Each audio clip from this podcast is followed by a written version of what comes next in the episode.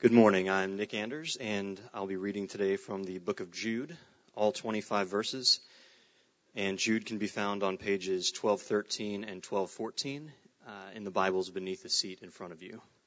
The book of Jude, verses 1 through 25. Jude, a servant of Jesus Christ and a brother of James, to those who have been called, who are loved by God the Father and kept by Jesus Christ Mercy, peace, and love be yours in abundance. Dear friends, although I was very eager to write to you about the salvation we share, I felt I had to write and urge you to contend for the faith that was once for all entrusted to the saints. For certain men whose condemnation was written about long ago have secretly slipped in among you. They are godless men who change the grace of our God into a license for immorality and deny Jesus Christ, our only sovereign and Lord. Though you already know all this, I want to remind you that the Lord delivered his people out of Egypt, but later destroyed those who did not believe. And the angels who did not keep their positions of authority but abandoned their own home, these he has kept in darkness, bound with everlasting chains for judgment on the great day. In a similar way, Sodom and Gomorrah and the surrounding towns gave themselves up to sexual immorality and perversion. They serve as an example of those who suffer the punishment of eternal fire. In the very same way, these dreamers pollute their own bodies, reject authority, and slander celestial beings. But even the archangel Michael, when he was disputing with the devil about the body of Moses, did not dare to bring a slanderous accusation against him but said, The Lord rebuke you. Yet these men speak abusively against whatever they do not understand, and what things they do understand by instinct, like unreasoning animals. These are the very things that destroy them. Woe to them! They have taken the way of Cain. They have rushed for profit into Balaam's error.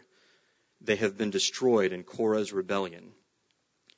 These men are blemishes at your love feasts eating with you without the slightest qualm, shepherds who feed only themselves.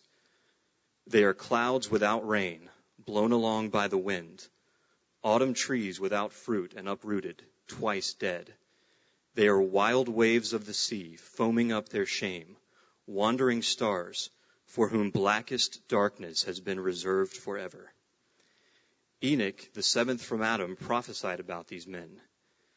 See, the Lord is coming with thousands upon thousands of his holy ones to judge everyone and to convict all the ungodly of all the ungodly acts they have done in the ungodly way and of all the harsh words ungodly sinners have spoken against him. These men are grumblers and fault finders. They follow their own evil desires. They boast about themselves and flatter others for their own advantage. But dear friends, remember what the apostles of our Lord Jesus Christ foretold. They said to you, in the last times there will be scoffers who will follow their own ungodly desires. These are the men who divide you, who follow mere natural instincts and do not have the Spirit. But you, dear friends, build yourselves up in your most holy faith and pray in the Holy Spirit. Keep yourselves in God's love as you wait for the mercy of our Lord Jesus Christ to bring you to eternal life. Be merciful to those who doubt. Snatch others from the fire and save them. To others show mercy mixed with fear, hating even the clothing stained by corrupted flesh. To him who is able to keep you from falling and to present you before his glorious presence without fault and with great joy to the only God, our Savior, be glory, majesty, power, and authority through Jesus Christ our Lord, before all ages, now and forevermore. Amen. The word of the Lord. 15 years ago, a man named Wayne Thompson drove a truck into a hill, uh, right into it. And uh, he wasn't drunk or anything, actually meant to do it. Uh, it was a bread truck. And he had moved into a home, him and his wife Brenda, they had moved into a home that did not have a basement or a place where they could uh, find shelter from a storm. So he had heard that you can sometimes just kind of put a vehicle underground, leaving one door exposed so that you can get in when the storm comes. And that's what he did. He bought a bread truck and he kind of carved out the side of a hill and he drove that bread truck right in there and then he buried it and all that was exposed was the last, just the back doors. And it looked kind of silly. We saw it. This was one of the people we got to work with. And it's kind of interesting because you, from their house, well, what was their house. From their house, you can see just kind of a hill, and then when you walk around the backside, there's these doors uh, from a bread truck. So it looks pretty interesting. But uh, he'd known, he knew that that was a way that uh, he could build himself a storm pit, as he calls it. But um, people thought it was pretty interesting, pretty funny, and a lot of people, a lot of his neighbors would kind of give him a hard time about it and joke and laugh a little bit. And uh, his wife Brenda said that for 15 years, people laughed about the fact that he'd put this bread truck in the ground to keep them safe. But um, on April 27th of this year, when three huge tornadoes rolled through that area, nobody was laughing anymore. Particularly because um, well, they were la- they, nobody was laughing because of the devastation. I don't know if you guys know all of the de- devastation that happened, but we know more about the DeKalb County area, which is where we went, and um, there was three tornadoes. One was classified as an EF4 and maybe even an EF5, which basically means it was one of the biggest, baddest tornadoes that you could imagine. And uh, 300 homes were completely destroyed, and we got to see a few of them. 30 people died. And you can you can see the pictures, but when you're there, uh, the devastation is just it's unbelievable. And uh, Wayne and Brenda, though, uh, they're okay, and their family, they're fine because they hid out in their tornado pit and they were they were just fine. They don't have insurance, and so now they are homeless except for a FEMA provided mobile home, but but they're alive and they're rejoicing. They have nothing. All of their things were picked up, ripped up by this tornado, and thrown about a quarter mile down the road into some trees and into a pond. But they rejoice because they were safe. And, you know, you think, imagine if somebody that had uh, been laughing about his tornado pit, about his bread truck in the ground, imagine if someone had sort of talked to him and maybe convinced him that that was stupid and uh, he shouldn't worry about that. Imagine if somebody had come along and say, listen, Wayne, people are joking, but seriously, don't hide in that truck. Just stay in your house. Just get under your table when the, if a tornado comes. Can you imagine that? What would have happened? They would have been dead. They would have been absolutely dead because their house was totally destroyed. And see, if you can think about that, if you can imagine someone telling something to someone that you love that would end up leading to their destruction, you get pretty pretty angry. You know, it's like if you, if I, at least I feel like that. If if somebody was telling someone I love something that's going to lead them to their destruction, I feel like I would drop everything and run and tell them the truth and say, "No, don't listen to this idiot. Here's the truth." That's what Jude does. Jude is a really cool book, and we're going to look at it for the next two weeks. Um, I wish we had more. The more I studied it, I was like, whoa, this is going to take seven years. But there, uh, we don't have that much time, so we're just going to like do a 30,000 foot view. We're going to uh, look at some super important things I want you guys to get. But uh, Jude, the, if you look in the very first verse, he says, although I was very eager to write to you about the salvation that we share. Actually, it's verse 3. He said he was very eager to write about the salvation that we share. But, he says, uh, I felt I had to write you and urge you to contend for the faith that was once for all entrusted to the saints. So, something that's important is Jude wanted to write to these people, the recipients of this letter, and just kind of brag on God. He wanted to say, Oh, how awesome is our salvation! How amazing is it that when we put our faith in Christ, we're forgiven of all of our sins and we receive His righteousness and we're promised a, a, new heavens and new earth where we will see God face to face. He just wanted to go off and just, just, just celebrate salvation. But he had heard, apparently, that some false teachers had slipped in, as he said, and begun to mess with what they believed, begun to kind of change things, begun to uh, teach things that weren't true, and that would eventually lead those people to their destruction if they followed it. So he said, even though I want, I was very eager to talk about the gospel, I had to write, I felt I had to write and urge you to contend for the faith. Let me tell you what he means by that. When he says the faith, uh, he's not referring to our faith that we have as individuals in Christ. That's part of it.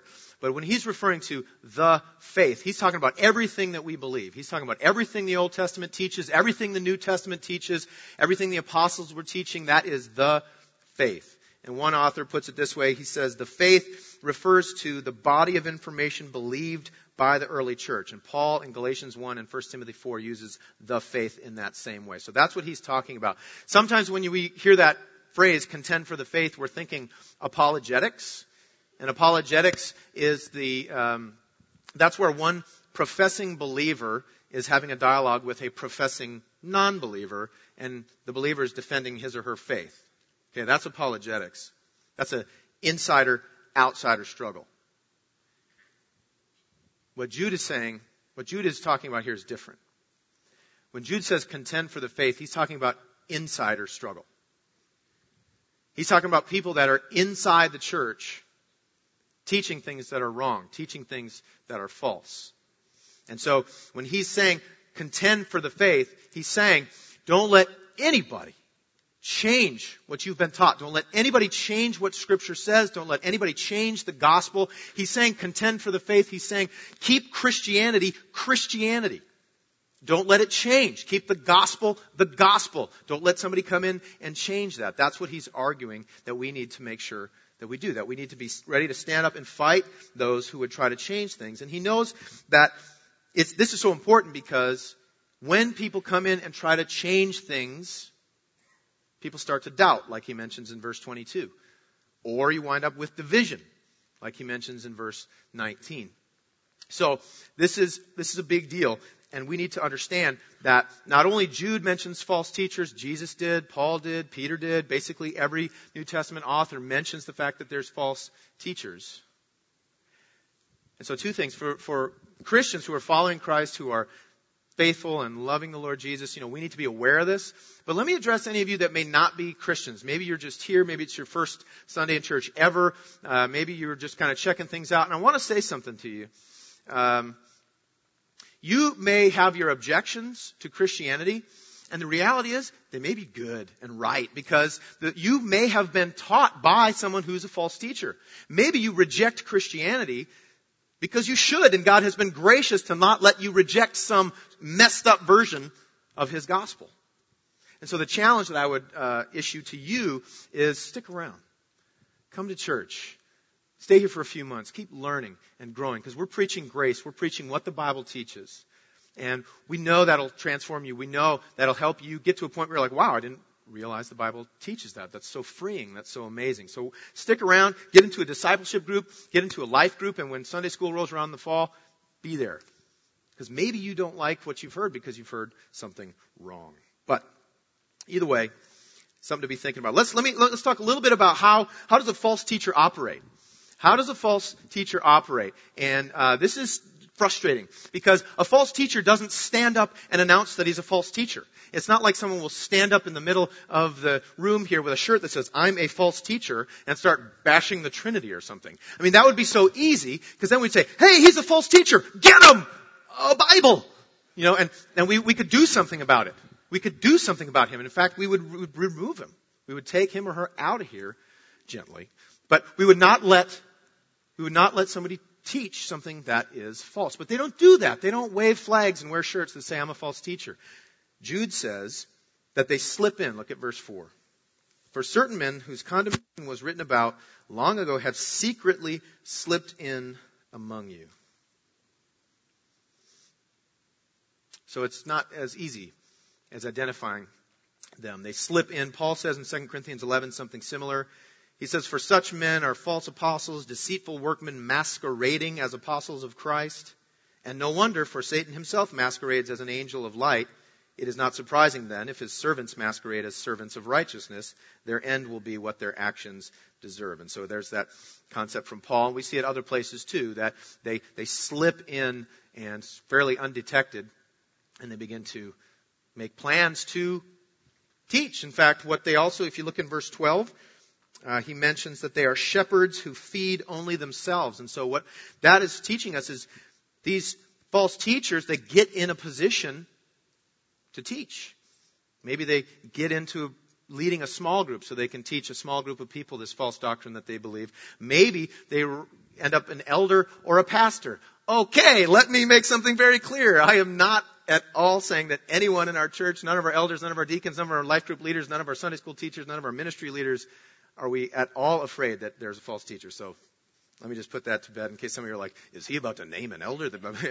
I'm not going to do that uh, because we don't need to. We have been very blessed by God to have been protected from false teaching, but we're not impenetrable, which is why we're looking at this today because we need to be aware of that. Uh, so they so they slip in and then they get positions of authority. They get to where they can teach people and and people are sort of expecting to learn from them. Now, one of the things that's different about Jude and Paul is Paul, when he writes about false teachers, he's very focused on legalism. That's where people are telling you that there's things you've got to do if you're going to be saved, which is not true because Jesus has done all that is necessary for us to be saved. Uh, he, he, focuses on legalism. Jude is focusing on what we would call antinomianism. That's a fun word. Um, basically, that means lawlessness. And he says this right in the beginning. He says, uh, certain men, uh, verse 4, certain men whose condemnation was written about long ago have secretly slipped in among you. They are godless men who change the grace of God into a license for immorality and deny Jesus Christ, our only sovereign and Lord.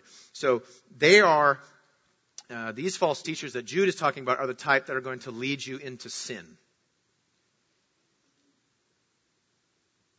Which we know how damaging uh, that can be. So, so now we know a little bit about how a false teacher operates. How about, uh, how does someone become a false teacher? There is to my knowledge, no false teacher academy. But there is a way that this happens. And as I was studying this passage this week, I saw this and I, I thought, boy, that is interesting because we all need to know that because what it means is we're all, you know, possible false teachers unless we're careful. Okay? Look at verse 11. Very interesting. Jude, you're awesome, man. Check this out. Verse 11. Woe to them. They have taken the way of Cain. They have rushed for profit into Balaam's error. They have been destroyed in Korah's rebellion.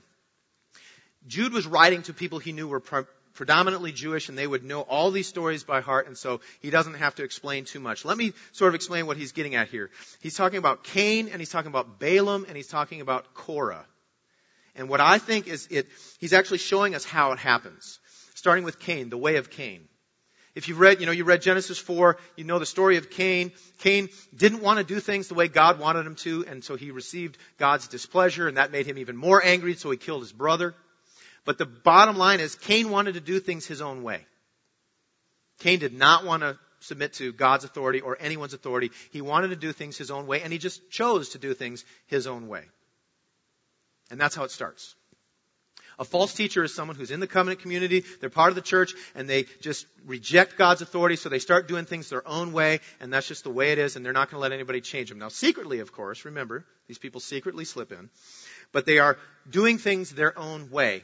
Now, Balaam. What is Balaam's error? If you read about Balaam in Numbers 22, you're going to get a good picture of what happened he was called, he was paid to bring a curse. It wound up being a blessing. But the reality is, there's more to the story that isn't necessarily mentioned in the Old Testament. Jesus makes sure that we know it in Revelation. And in Revelation 2.14, Jesus says this, You have people there who hold to the teaching of Balaam, who taught Balak to entice the Israelites to sin by eating food sacrificed to idols and by committing sexual immorality. So, what Jude is saying as far as Balaam's error. It's not like Balaam got a math problem wrong and got an error. He intentionally erred in teaching people that it's okay to sin, enticing them into sinful behavior. They mention here eating food sacrificed to idols and sexual immorality. That's not limited to that. False teachers don't limit their teaching about sin to those things, but those are two examples. But that's how you know, that's one of the ways you know that you're dealing with a false teacher. They are encouraging you to sin. They're somehow manipulating the text in certain areas or trying to reinterpret the Bible in some way so that you believe that it's okay to do these things that it's not okay to do. And so they've, they've gone the way of Cain. They're saying, I'm going to do it my own way. Then they've committed Balaam's error where they've started to teach people this false stuff that's not true. And then the last part is Korah's rebellion. If you read about in uh, number 16, a story about Korah, he was this leader, had a couple leaders with him. They wanted to take down Moses. They didn't think Moses was the true leader, so they're like, we're going to take him out. They got about 250 people that believed him and were following them.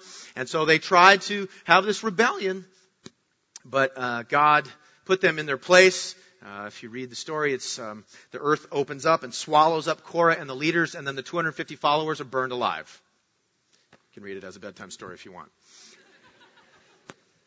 But you see what happens? Do you see what happens? It gets to the point where eventually a leader has, has brought a lot of people along with him believing something that's not true, and God puts them all down. That's why it's so important that we don't follow false teachers, much less become one. So giving into sin and then doing things your own way and then eventually leading a lot of people. Uh, this would be the case for Mormonism. This would be the case for Jehovah's Witnesses. These are Christian cults. They try to use Christianity. They were based originally on Christianity, but they have changed things, and these leaders have led thousands of people to believe things that are false and that will leave them in hell. So, very important that we understand uh, how it happens so we can understand. One thing that we need to understand is why God uh, is so, you know, God has really bad things in store for false teachers. In fact, it's right here. If you look in verses 5 through 7, he talks about these uh, non-believers that were destroyed then he talks about angels who did not keep their positions and they were abandoned, uh, or uh, he has kept them in darkness and bound with everlasting chains for judgment day. And then he mentions Sodom and Gomorrah, and these all uh, serve as examples of those who suffer the punishment of eternal fire. So you've got destruction, you've got darkness and chains, you've got suffering and punishment in eternal fire, and the blackest darkness forever, he mentions in 13.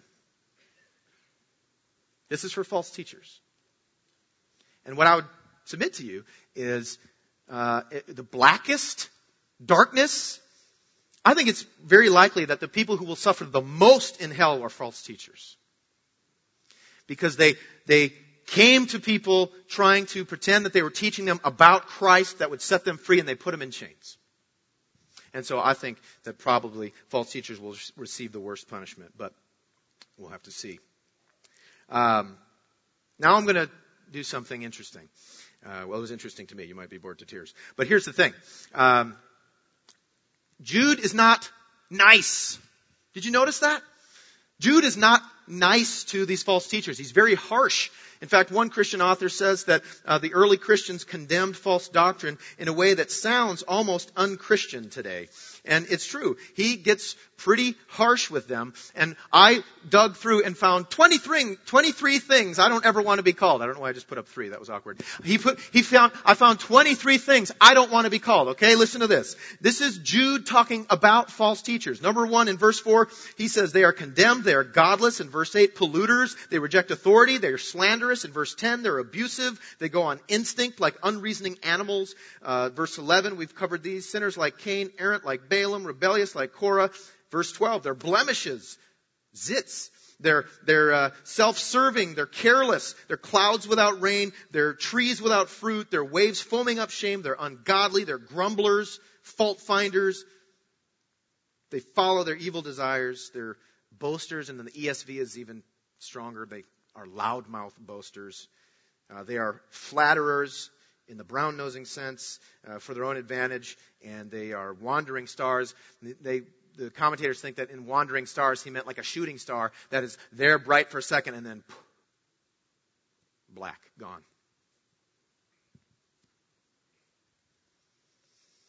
So, Jude, why you gotta be so mean? Here's why Jude is so mean. This is why Jude is so strong against these people. You wanna know why? Because he knows his brother. Jude was Christ's brother. He's too humble to mention that in his beginning. But Jude was the brother, the half brother of Jesus Christ, just like James, who he does mention. And he knows his brother, and he knows his Lord and Savior, and he knows that Jesus was as harsh, probably more harsh to false teachers. And you know it too if you've read your Bible and you've read Matthew chapter 23. I'm not going to read the whole chapter, but you know it if you've seen it. There are the seven woes in there, and Jesus is whooping up on people who are teaching false things because he hates it.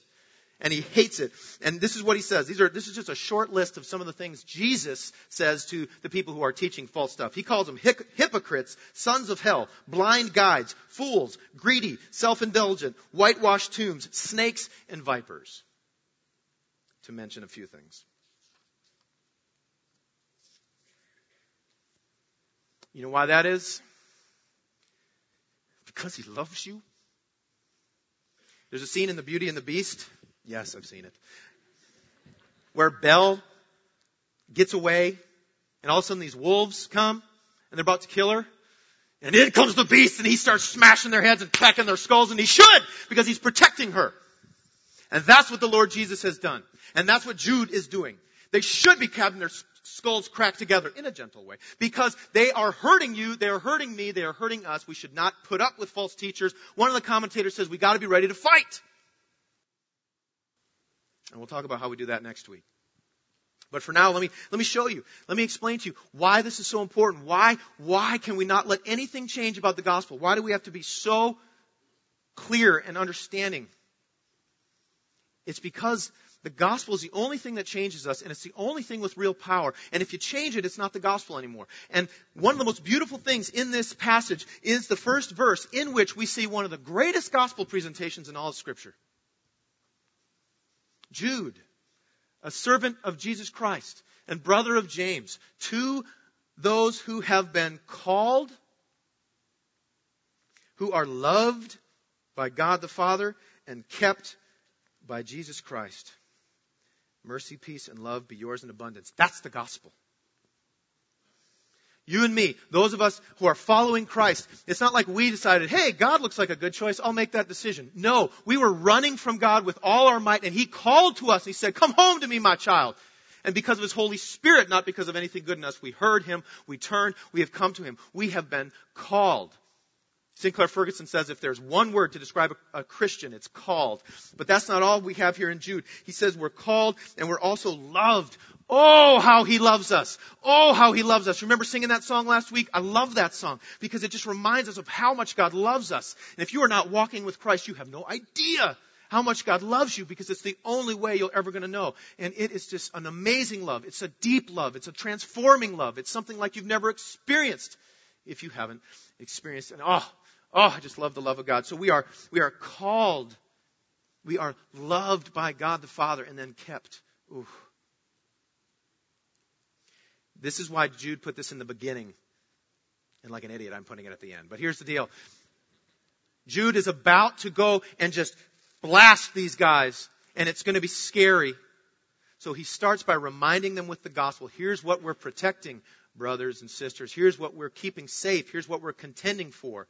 That you've been called that you've been loved and that you've been kept. What does it mean to be kept? It means that God is so gracious that even though He's brought us into His kingdom by His work and He loves us in His kingdom by His work, He doesn't expect us to keep ourselves in there. He has set us free in Christ and Jesus is the one who keeps us. Jesus is the one who has His fists clenched tightly around us. Nothing can ever take us out of His hands. And that's the gospel. That means that's we're kept. We're called. We're loved so deeply and we're kept by Jesus Christ. This is why Jesus got in the face of false teachers. This is why Jude did. This is why Paul did. Peter did. This is why you and I need to be ready to stand up and fight if we ever recognize that there's a false teacher among us. We're going to get him a Bible. And we're going to sit down. We're going to teach them their, the error of their ways or, or we'll get them out of here. This is, this is the gospel and it's it's what we need to be ready to fight for because here's the reality. Jude talks about doubt. He talks about doubt and people even starting to walk away. And when somebody comes in, and it's this type of false teaching that involves leading you into sin, as soon as you start to sin and you're, you're, you're kind of struggling, like, is this okay? I'm, I'm not sure if this is okay. This person who's supposed to be teaching me about Jesus is telling me this is okay. Maybe they're doing things to me I don't want them to be doing. Whatever it is, when you start to submit to that a little bit and you start to feel yourself sinning and you're not comfortable with it, you know what happens?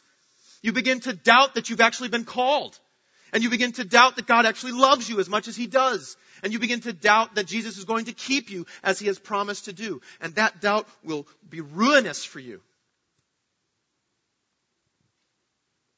It'll make the physical devastation of those tornadoes amount to, in your life, the same type of devastation spiritually. That's why. That's why they're so harsh. That's why I'm not afraid to yell and get harsh against false teachers. Because I love you and because Jesus teaches me to. So, two things, very simple. Next week we'll talk a little more. We'll hit the last few verses. But here's the thing for this week. You and I need to be aware that false teachers do appear from time to time, and we need to be ready to fight. Okay? But more importantly, we need to remember the gospel. We need to remember that God has called us to himself. He loves us and he is keeping us in Christ and there's nothing anybody can do about that. No false teacher, no no one can do anything about that. That's the gospel. That's why we're here worshiping him. Let's pray. Father in heaven, I thank you so much for the book of Jude. A lot of stuff in there. It takes a while to figure that stuff out, Lord, but you have you have showed us yourself. You've showed us your great love. And just, I pray, Lord, that you would help us to have the strength to contend for the faith whenever necessary. I pray that, like Jude, we would be eager to share the gospel, eager to talk about salvation, but when we have to, Lord, let us put on the gloves and fight against those who would try to teach wrong things.